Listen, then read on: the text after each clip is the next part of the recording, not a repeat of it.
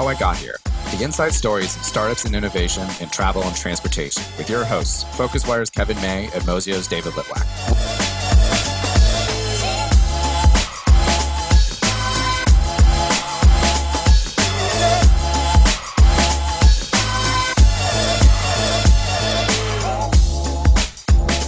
Hello there, welcome. Good afternoon, good evening, wherever you are. Welcome to another episode of How I Got Here. This is uh, PhocusWire and Mozio's uh, weekly podcast where we look at the stories behind innovation and entrepreneurship in travel and transportation. Welcome, everybody, for tuning in. Thanks ever so much. Uh, I dare say we're delighted this week to be joined by uh, Randy Petersen, no less. Uh, for those that, of you that have never heard of Randy Petersen, I'm going to give a very short introduction, and he'll tell us a lot about himself. But Randy is the uh, the founder of Flyer Talk, Inside Flyer, the Freddie Awards, and has been involved in a lot in between. He actually began Inside Flyer in 1986 as a magazine. Flyer Talk began in 1995, which was one of the first, if not the first, web forums about aviation. He actually uh, retired, uh, there we have to put that in inverted commas, in 2015, but not before launching Boarding Area in t- 2008 as a web service for road warriors. It's been described by the mainstream media as the most influential frequent flyer in America and a frequent flyer guru, but this is the one that I really liked. In his own words, he says on his LinkedIn page, I didn't invent frequent flyer program, just the news about them. So thank you very much, uh, Randy Petersen, for joining us on How I Got Here. We're delighted that you're here. Well, nobody's more pleased to be here than me after all these years. I finally made it. Look who I'm talking to. uh, flattery will get you nowhere, Randy. But anyway, as always, as always with the How I Got Here uh, podcast, we start off with this very standard question, and that is, can you tell us how you got here? Well, you know, it started in a galaxy a long, long time ago. You already named a year, 1986. now, I'm pretty sure that that's probably a year before most of the people listening were even born. And uh, indeed, uh, I was the water cooler guy. You've heard stories about the guy around the water cooler. Well, that was me, working in men's retail, a uh, chain of young men's clothing stores. And um, one day, uh, uh, I'm an Iowa farm boy, and the idea of travel was uh, eh, pretty pretty uh, distant to me. But anyway, in uh, in the travel in the uh, retail business, I managed to travel a little bit, and I was the guy who actually figured out how to read the fine print. So I figured out the fine print of these things called frequent flyer programs, and believe it or not, I started off by believing the airlines because the airlines at that time said TWA told me, if you do this, Randy, you can go to Hawaii for free. Well, I did that, read the fine print, and guess what? Ended up in Hawaii for free. Thus, the water cooler, because when I came back, everybody I worked with wanted to know how they could go to Hawaii for free. So I started to make things up. I uh, invented Eastern Airlines, I invented People Express, and along the way, some people managed some free trips. And then one day I got called into uh, the office of my boss, uh, big VP guy. And I'm thinking, oh boy, I'm about to be fired because word around the company is I've been spending too much time in the water cooler. Anyway, a guy by the name of Rocky Sullivan said, Hey, Randy, I hear you know a lot about frequent flyer programs. And instantly I knew I wasn't going to get a two week notice to find a new job. Anyway, he said, I can't figure out my Marriott redemption. And a light bulb went on because I would have been staying in Holiday Inns all the time in the company travel policy, and all of a sudden Rocky's asking me about how to redeem miles for Marriott's program. Anyway, I figured it out, and I also figured out Rocky's a smart guy, makes a lot of money, and he's a smart guy why did Rocky can't figure out Marriott? And this was in the early 80s. Anyway, I asked Rocky that question. He says, I don't have time.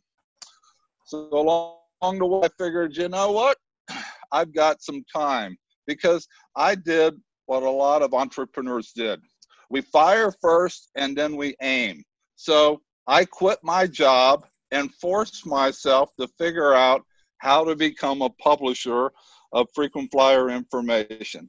So two days after uh, quitting the job, last day at work, I wake up one morning and go, what the hell have I done to myself now? No income, living in New Jersey, and uh, no smart business plan. In fact, I don't even know what a business plan was. I was uh, mm-hmm. started mm-hmm. off in college playing football, black black history major of all things, and I was just a freewheeling guy. So anyway, I saw an ad from Apple Computers, figured out how to do desktop publishing, and thus Inside Flyer was off and running. Got lucky in that I found out that fellow travelers were also interested in how to fly for free did pretty good with that. Kept playing it forward and grew from there. So Inside Flyers, the magazine, got started in '86. In '87, I'm thinking, well, let me do something different. So I started to publish information on Newsnet and CompuServe in 1987, and got paid a lot of money by Prodigy, AOL, and stuff because there was no free internet. And I'm thinking technology is a lovely thing. So I made some money then. And then I came up with this other dumb idea. The idea was is everybody started asking me who has the best frequent flyer program. Well, Randy says, I know what's good for me, but I don't know what's good for you. So I figured I'm going to wimp out on this and I'm going to ask other people who has the best frequent flyer program.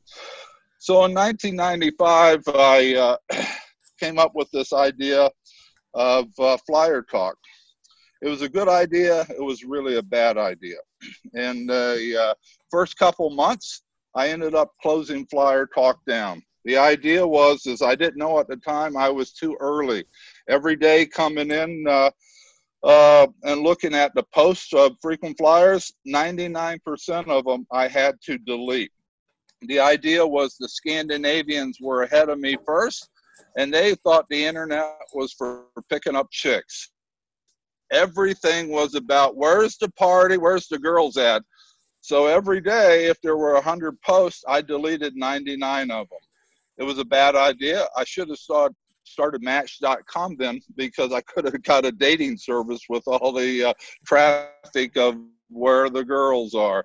So anyway, I closed Flyer Talk down because it just wasn't the idea of working. A year or so went by, and then I restarted Flyer Talk with the help of a lot of employees who were my moderators, if you will. And it got started. One thing I learned is the earlier days, the wisdom of the crowd, the idea that I found other people to tell people who had the best frequent flyer program, not me. And uh, that's how I got started in that area, is just kind of moving things forward. And then one thing about Flyer Talk is I realized that over time, there was a lot of noise and signal problems. That was the early days of the internet. And uh, with that, I realized that on Flyer Talk, people were starting to pay attention to certain members of Flyer Talk. And they would follow them around to watch what they had to say, whether it was in a Marriott forum, an American forum, United, or Southwest. It didn't really matter. So the idea was the boarding area got started then because I figured out, you know, if there's 800 posts in a forum thread, there's probably only four or five of them that had good information. So how do I filter that down so people could just see the good information and not all the other things? Thus, boarding area got started, and the idea of a weblog format, and today uh, does pretty well. So anyway, that's uh, how I got here. Uh, it was the easy way. No business plan. I still can't read a P&L sheet. Uh, I never had any money. I still don't have any money. I started with $800. Along the way, as most entrepreneurs do, I did all the things right.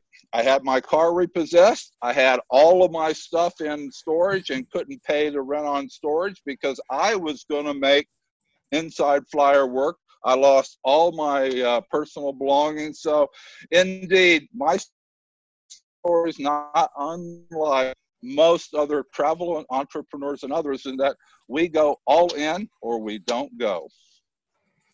Thank you very much, uh, Randy Petersen. Thank you for joining us. We'll see you next week. Right? Yeah. that, that, that, was that, that, was great. It's really interesting. So, um, it's difficult to know where to start. I mean, obviously, with with a lot of our guests, we always say we start diving in at the beginning. But I, I'm quite interested because you know, the the the accolade I think that was given to you by I think it was the New York Times in uh, 1988, which was just a couple of years after you launched. That was when you were already being labelled a frequent flyer guru, which is really quite quick after just coming on the scene almost. I mean, how did you as a as an entrepreneur kind of get your head around the fact that you were already being lauded in the mainstream press first of all? And the flip side to that question, Randy, is what did the airlines make of you within that short period of time? Well, that's a really good question. I think the difference in that and uh, uh, the idea of guru was was earlier on yeah I, I i got lucky with that i think part of it was is that i realized that i alone only had one experience but to be to build up a reputation to be authentic if you will for my fellow frequent travelers i had to know what i was talking about so i became the ultimate road warrior 300 days a year on the road was nothing to me. But I spent my time not doing fam trips, not doing trying to be an influencer. I spent all my time in the offices and boardrooms of every airline and every hotel company in the world. I became an expert at reading stuff on their desk upside down. I became an expert of leaving an office and quickly writing three pages of notes of stuff I saw erased on bulletin boards, uh, snippets of conversations from somebody who walked into the room while we were having a meeting and mentioned something. I became a student of the travel industry. And I think that's how the guru thing that uh, came around because when people ask me questions, I actually knew the answer. I knew the answer from a lot of good research. True me, I was I've been uh, visited a hundred countries where there's a national airline or a hotel company, from Aeroflot to Qantas, you name it, and all the places in between. And I think the guru came around from, frankly, having no competition because earlier on everybody told me to get a real job that's what happens. Frequent flyer programs in the 80s were a gimmick. You know, even uh, the head of Hyatt said, we can't, we don't think frequent flyer programs are real. People love our name Hyatt. They're not going to be influenced by this gimmicky miles and points thing. So I took advantage of the fact that everybody told me to get a real job. I took advantage of the fact that I knew, and I learned earlier on, that travel was a passion. Travel was basically the original physical social media that people loved interacting with other travelers and getting their opinion on where to eat, where to fly, what to see, whatever it might be. And uh, I think that's what I learned earlier on. Now, again, I had no schooling in that. It's by osmosis, no business plan, no knowledge of anything.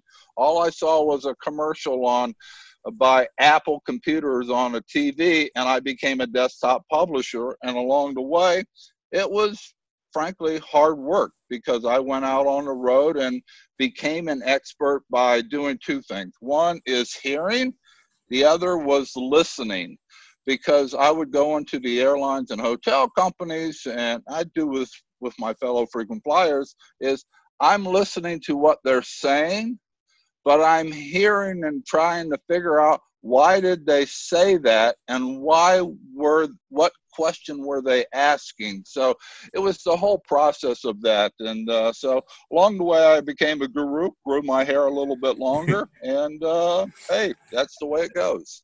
Just just before I, I, I hand over to David, is uh, it's interesting. You know, when you go right back to the beginning of the answer, you said, Randy, that um, you know you would go into boardrooms and you would look at the notes on the wall, and you look, became an expert in reading things upside down, which is which which is terrific. But how quickly were you able to get into boardrooms? I mean, that's not that's quite a mean that's a mean thing to be able to to do quite quickly. I would presume. Yeah, I, again, I got lucky because, uh, first of all, there was not a lot of competition then. Everybody was still thinking that uh, um, these were gimmicky programs. However, you know, there's one thing about being a kind of an Iowa farm boy. It's just the old aw shucks and friendliness of the Midwesterns, if you will. And so it was. I think it was my. And later on, uh, uh, I was uh, labeled uh, as a business guy, a surfer dude type of uh, business guy. It was kind of my relaxing, how can I help you, please and thank you type of thing. In terms of the airline, I think it was because there was a void and there was nobody doing any of that. So, and the other yeah. part of it, and this is really, really key for the industry, is as I got a few readers and occasionally USA Today or Wall Street Journal or New York Times would mention me, I would reach out to an airline because I'm trying to get connections and learn stuff about this industry. I was really truly wanting to be a student, but they would always say, well, your members, Randy, and your readers. Well, earlier on, I was trying to figure out what they were playing with me. And what they were playing is they were trying to put everything on me in terms of their default of lack of customer service, their default of lack of marketing strategy in the early hmm. days of frequent flyer programs. And I quickly corrected them. And this is how I became an authority because I pointed out to them these are not my customers, these are your customers. And it took a while for that to kind of set in for the industry because they were they were interested in thinking that the people uh, the uh, travelers of flyer talk and the readers of inside flyer were other people. They weren't they they were owned by other people. And i was saying no they aren't owned by me. Their voices and opinions of you are about your product as a customer of yours and yeah. I think that took me a while, but once that set in, they go, whoa, this guy's really serious. And he's right.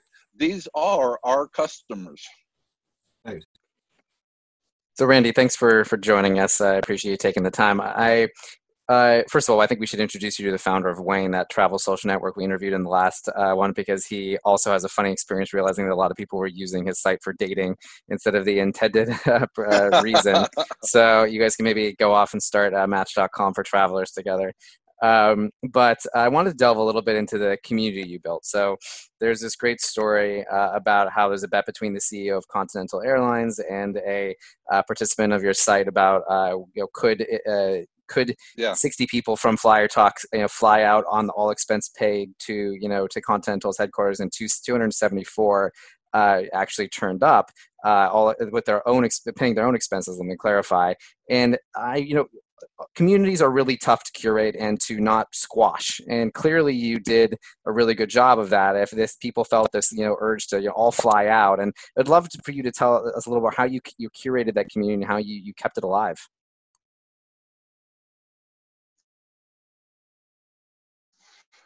Yeah, that's that's another good question about the socialization of travel, if you will.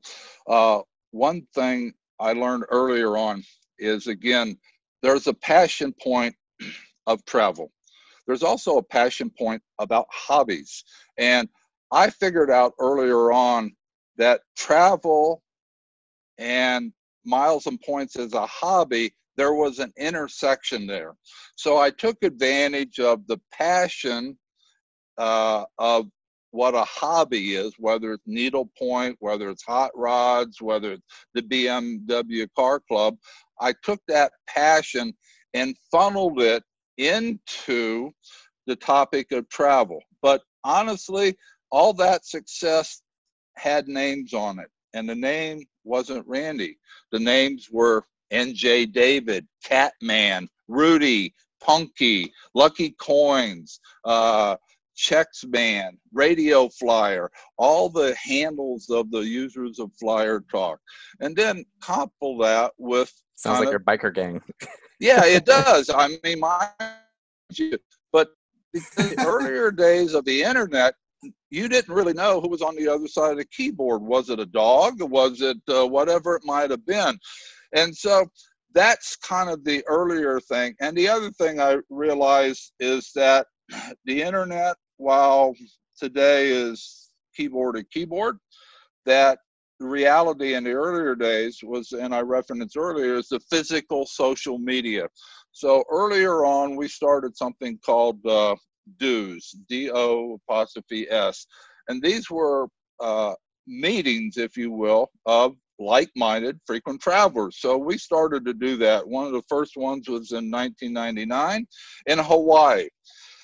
We had 80 people show up in Hawaii who none of them had ever met each other. The idea was is and the joke was is that wait a second, what if I flew to Hawaii and this was all a fake. It was all a game. There was nobody else on the other side of the keyboard. But that started the influx of these social media. Today, there's probably hundreds, if not thousands, of these DOS that occur every day all over the world, if you will. And what it is, is it's the idea that we can talk about travel, we can write about travel, but when I get face to face with you, the passion really comes out. And I think that's where community really started was uh, secondary to the wisdom of the crowd and the idea that somewhere there was an answer for every question about travel. But the other idea was socially, I'm a person. Socially, humans love social contact.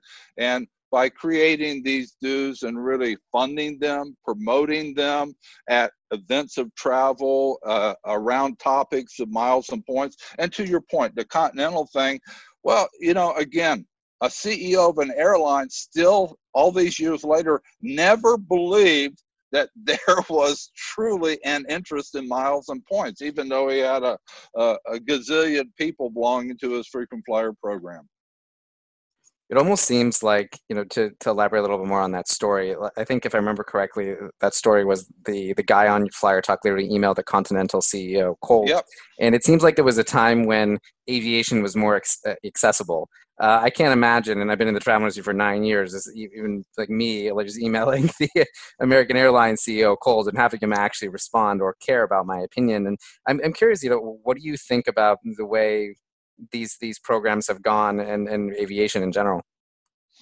Uh, you know, it, that, that's a, a, good question as well too, because when you've been doing this as long as I have, uh, and being lucky at it, uh, um, I've I've seen everything, and what we see today are semblances of things that I've I've seen before. The downside that I've never been a fan of, but I, I get it, business because I'm in the C to C business. Uh, a lot of the travel people you'll talk to are B to C or B to B. They have an e-commerce motive uh, into that, and I love that as a as an entrepreneur business. I think that's great. Me, there was never an e-commerce moment. So the idea of frequent flyer programs is that when I read about the, the billions of dollars of credit card referrals and credit card miles and points and, and decisions based upon a spreadsheet, uh, that gets to me because I still view this as a hobbyist. And I think if we were a hobbyist and you look at, at uh, Porsche changing the design of a 911, there would be an uproar among the crowd. And I think that's still the thing. But the good thing about frequent flyer programs is that today, uh, everybody is an influencer in frequent flyer programs. When I first started, hey, guess what? There was a thing called a fax machine. You might not have heard it, but it was a pretty cool thing back in the day. Today, whether it's Instagram, Twitter, Facebook, or whatever, everybody has a megaphone, and frequent flyer programs have built these social units around listening to customers. So I think that's probably the biggest change in through the years in that they'd really no longer have to watch what's being said on flyer talk they can watch the same thing being said in public on facebook or twitter so i have kind of two follow-up questions to that one how do you monetize as C2C. Like, I love that that it's not B2C, not B2B. And we've interviewed, you know, a lot of people on on this podcast now, and it's usually one of the two. And you're the first one to have a C2C business model. So how do you how do you monetize that? And what is the future of actually now that Twitter, like you said, is doing a lot of that kind of stuff? Yeah, well, you know, the thing that keeps me up at night still is what this dude Mark Zuckerberg and Jack Dorsey are doing. To me, competition is not about the next website about miles and points or the next blog or anything. It's what Facebook is doing and what Twitter is doing. That is truly the competition. In terms of monetization, I was lucky because I'm not really a very smart business guy. One, I still don't know how to read a P&L sheet or a, a, business plan. I never had a business plan, never had budgets. I don't know what any of that is. So for anybody listening out there, just create the best job in the world for yourself. That's all that I did. Monetization, interestingly enough, was never a topic for me until one thing happened, and it's called uh, internet brands. Uh, in 2007, I got a call from Internet Brands about wanting to buy Flyer Talk. And I had never, ever to that point thought about monetization or money because up until 2007, I continued to fund Flyer Talk, the operations and stuff, through revenues derived from Inside Flyer. M- keep moving my investment forward, if you will. But the interesting thing is that I'd never made any money from Flyer Talk because the expenses were higher than revenue. And that was back in the day when advertising is probably the only legitimate revenue.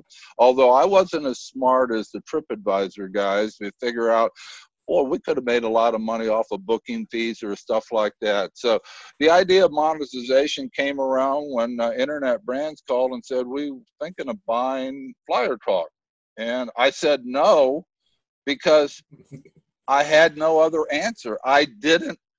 This is a guy with no business plan, don't really think about money, loves the fact that I have fellow travelers to chat with, and love the fact that I've got great employees.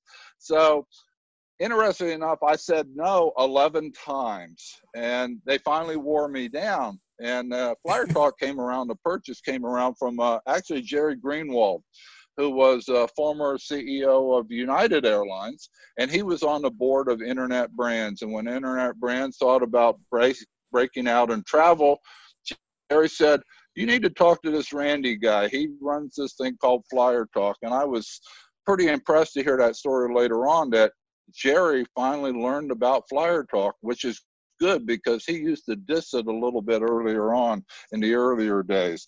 But the idea was uh, monetization. Uh, I only learned about money when I got a wire for the purchase of Flyer Talk. That's the first time I learned about money. I didn't know what money was before then. I knew what expenses were. And my job, even after 30 years, is I only have one goal. I got to make payroll in two weeks. That's the only thing that I know about finance.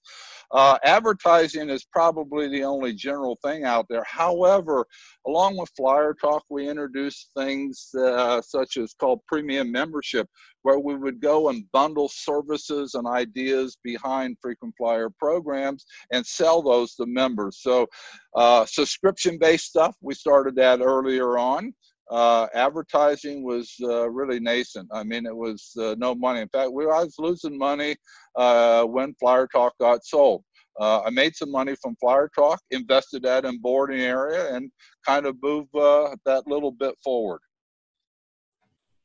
So I've I've got a question for you, Randy. And with with such a voice and you know the label of guru and the most influential person, um, were there points when your kind of influence actually made airlines or others actually change strategy as a result of what you'd been writing about, the influence that you had, the groundswell of opinion that you were able to create through things like Flyer Talk and stuff like that? I.e., did you almost become like a, a quasi lobbyist in some respects for some? Uh, yes, I did, uh, and I I say that honestly with pride because there wasn't anything that happened, and this is the earlier years of frequent flyer program.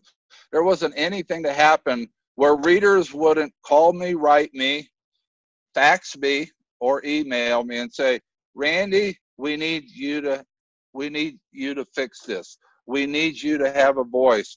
And at first, I'm not sure I was prepared for that because I'm not a community activist. I'm not a leader. I, again, I'm not a B school guy. I played football in college and and uh, that was about it. And I wasn't team captain. Um, so the idea of this came about, and I, I, I think I got actively involved because that's what my readers wanted me to do. So I became yeah. the accidental tourist. And in essence, I became what my membership wanted be, me to be because I had no life plan. I didn't know what I wanted to do. I created the world's best job. Uh, you two decide, David and Kevin can decide if you've got the second best job in the world, but I claim the throne of the world's best job. Now, the idea of this responsibility, it comes with caveats because everything that happened, people would want me to fix.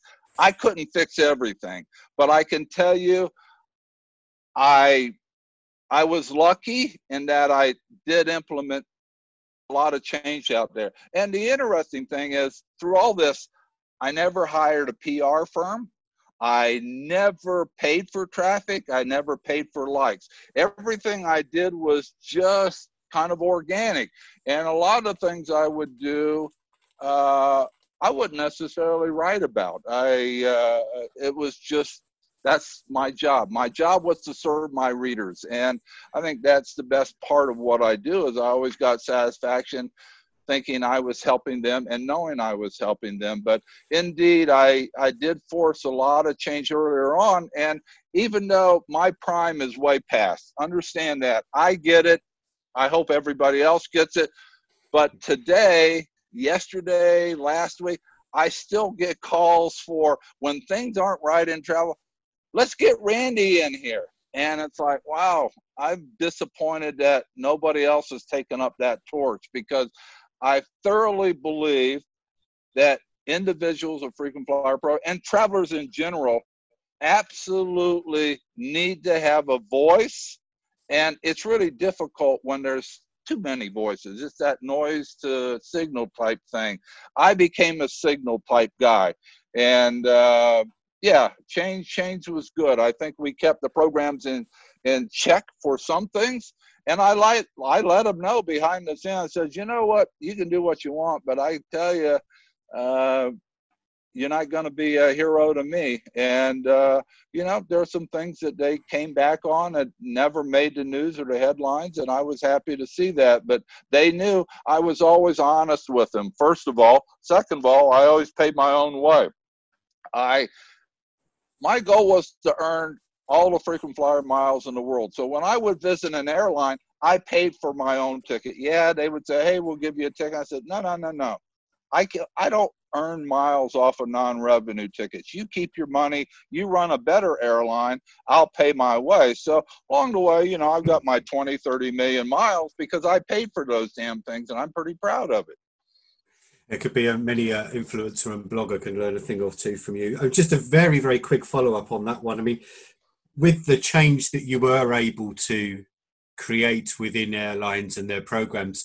How did you, as you you know, you've referenced a couple of times, Randy. You know, you're the the, the, the humble farm boy. How did you um, kind of cope with that sense of responsibility that you had, or did you did you just think that was something natural that came along as part of what you were doing? Well, you know, it's kind of like Marvel comics, if you will, in real life, and that I was a mild mannered guy, and when I took on this mantle, if you will, of being the editor of Inside Flyer, the founder of FlyerTalk, I changed into my Superman suit. So that was kind of a different thing for me because if people know me, I mean, most people know me for my tequila collection or the idea that outside of miles and points, I'm a modern day cowboy. I go to my ranch every weekend. But the idea of miles and points, I would go from my mild mannered self and put on my Superman suit to talk to airlines or to address frequent flyers or to be out in front of what was happening. And, you know, I'll go back to something I said a little bit earlier. I have absolutely no talent for any of this success. I got lucky, right place, right time. But the nuance of the difference between listening and hearing is all that I have to think. Because every time somebody said something to me, I was thinking, why are they saying that? What is it that they're trying to learn? What is it they're trying to do with that information?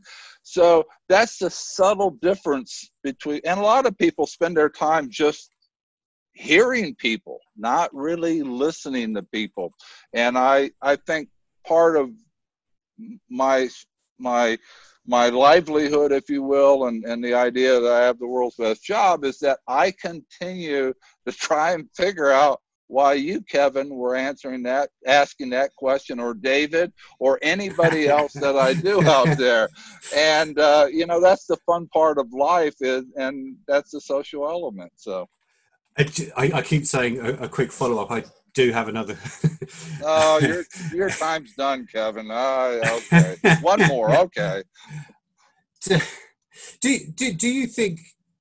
Are you trustworthy of authority because of the things that you learned through listening and as opposed to hearing and hearing or as opposed to listening or whatever it is did you find that the people that you were talking to i mean between senior powerful airline execs and others that are involved in programs were you trustworthy of what they were doing oh I knew I shouldn't have given you one more question.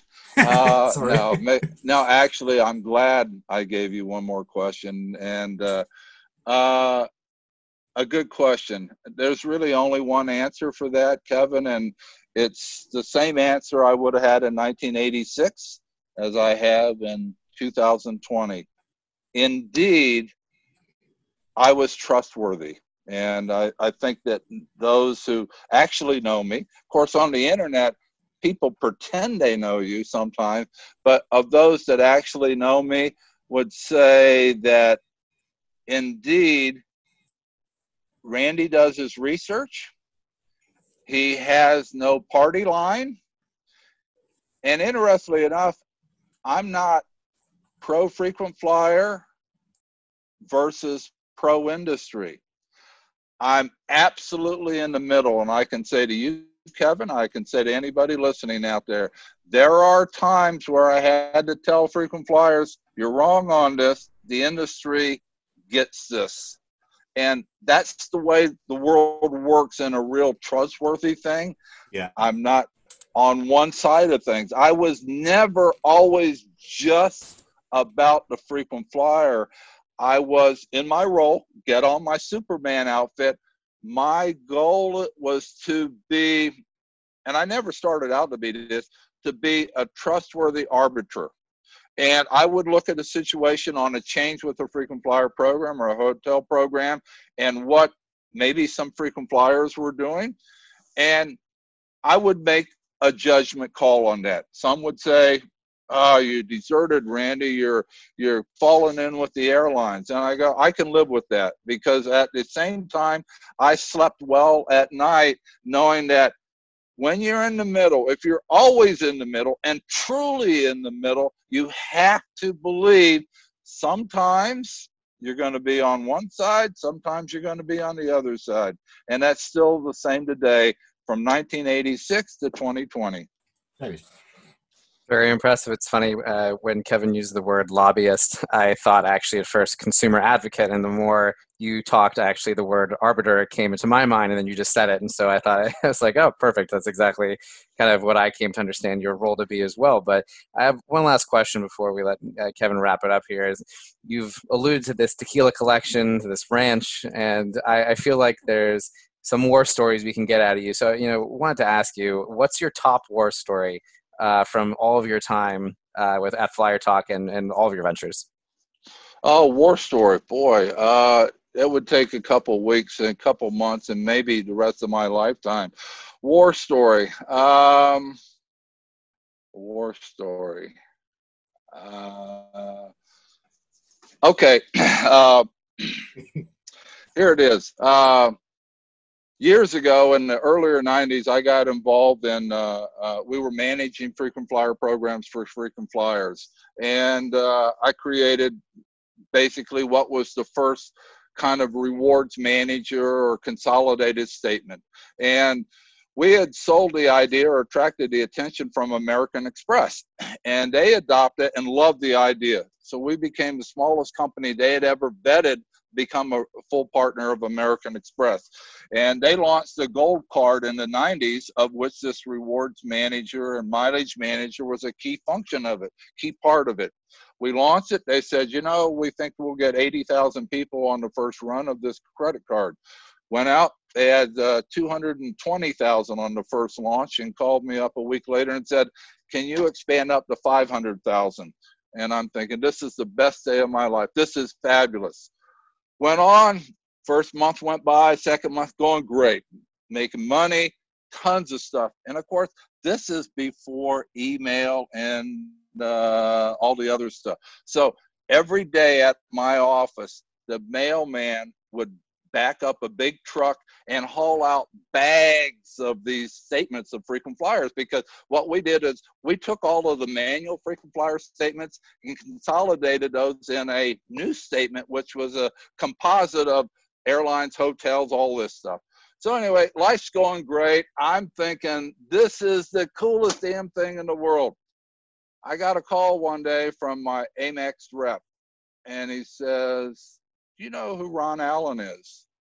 And I go, well, I only know one Ron Allen. He's the CEO of Delta Airlines. Uh, and I met him and seemed like a nice guy. Why do you ask?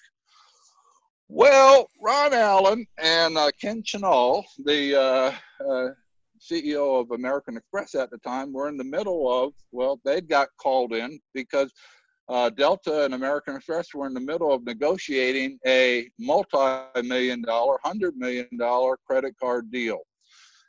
And the problem is, is Ron Allen has decided that they don't want American Express. And Ken Chenault said, why not? And he says, well, you got this mileage manager thing in your new credit card. The problem is, is all of the statements of all of our best customers are going to Colorado Springs. We no longer have any data on our frequent flyers because the home city, the resident city, which way were, they were doing their marketing from, was coming out of Colorado Springs. And I go, well, what's that got to do with me? And he says, well, you ever heard of the Cola Wars? And I go, yeah, Pepsi and Coke. And he says, well, we just blinked and immediately immediately 20,000 square feet of new space that I'd put aside or rented out to process all these statements I lost all that business overnight because hey when it comes to credit cards and big money it talks Randy listens and that's my war story. Okay that's great. Um we could probably do part two part three part four part 10 of uh, talking to you randy but our time is up for the uh, for the podcast uh, element of our chat here today so um, I'd love to say for those that are tuning in on the audio that Randy is sat here in his Superman outfit, but unfortunately uh, he's he's not in his Superman outfit today. But uh, it, it, only goes to say, um, really, on behalf of David and I, thank you so much for joining us on how I got here. We really appreciate your time and your your stories and everything that you've been able to share with us today. Thanks, Randy. Oh, Kevin and David, thank you. You've both been around a long time. Uh, I'm big fans of yours. I know your contributions to the travel industry. It is duly noted, and thanks for uh, being part of uh, uh a great story, even my story. So thank you.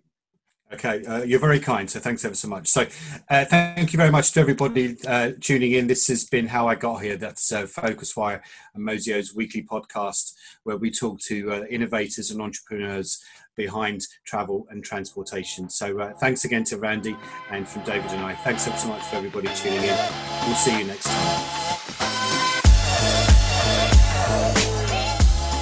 Thanks for listening to the How I Got Here podcast. We'll be back next week with more insight stories behind startups and innovation in travel and transportation. Check mozio.com slash move for a complete write-up of the highlights of every podcast with translations into five languages. And get your daily dose of news on the digital travel economy by subscribing to the newsletter at phocuswire.com. See you next week.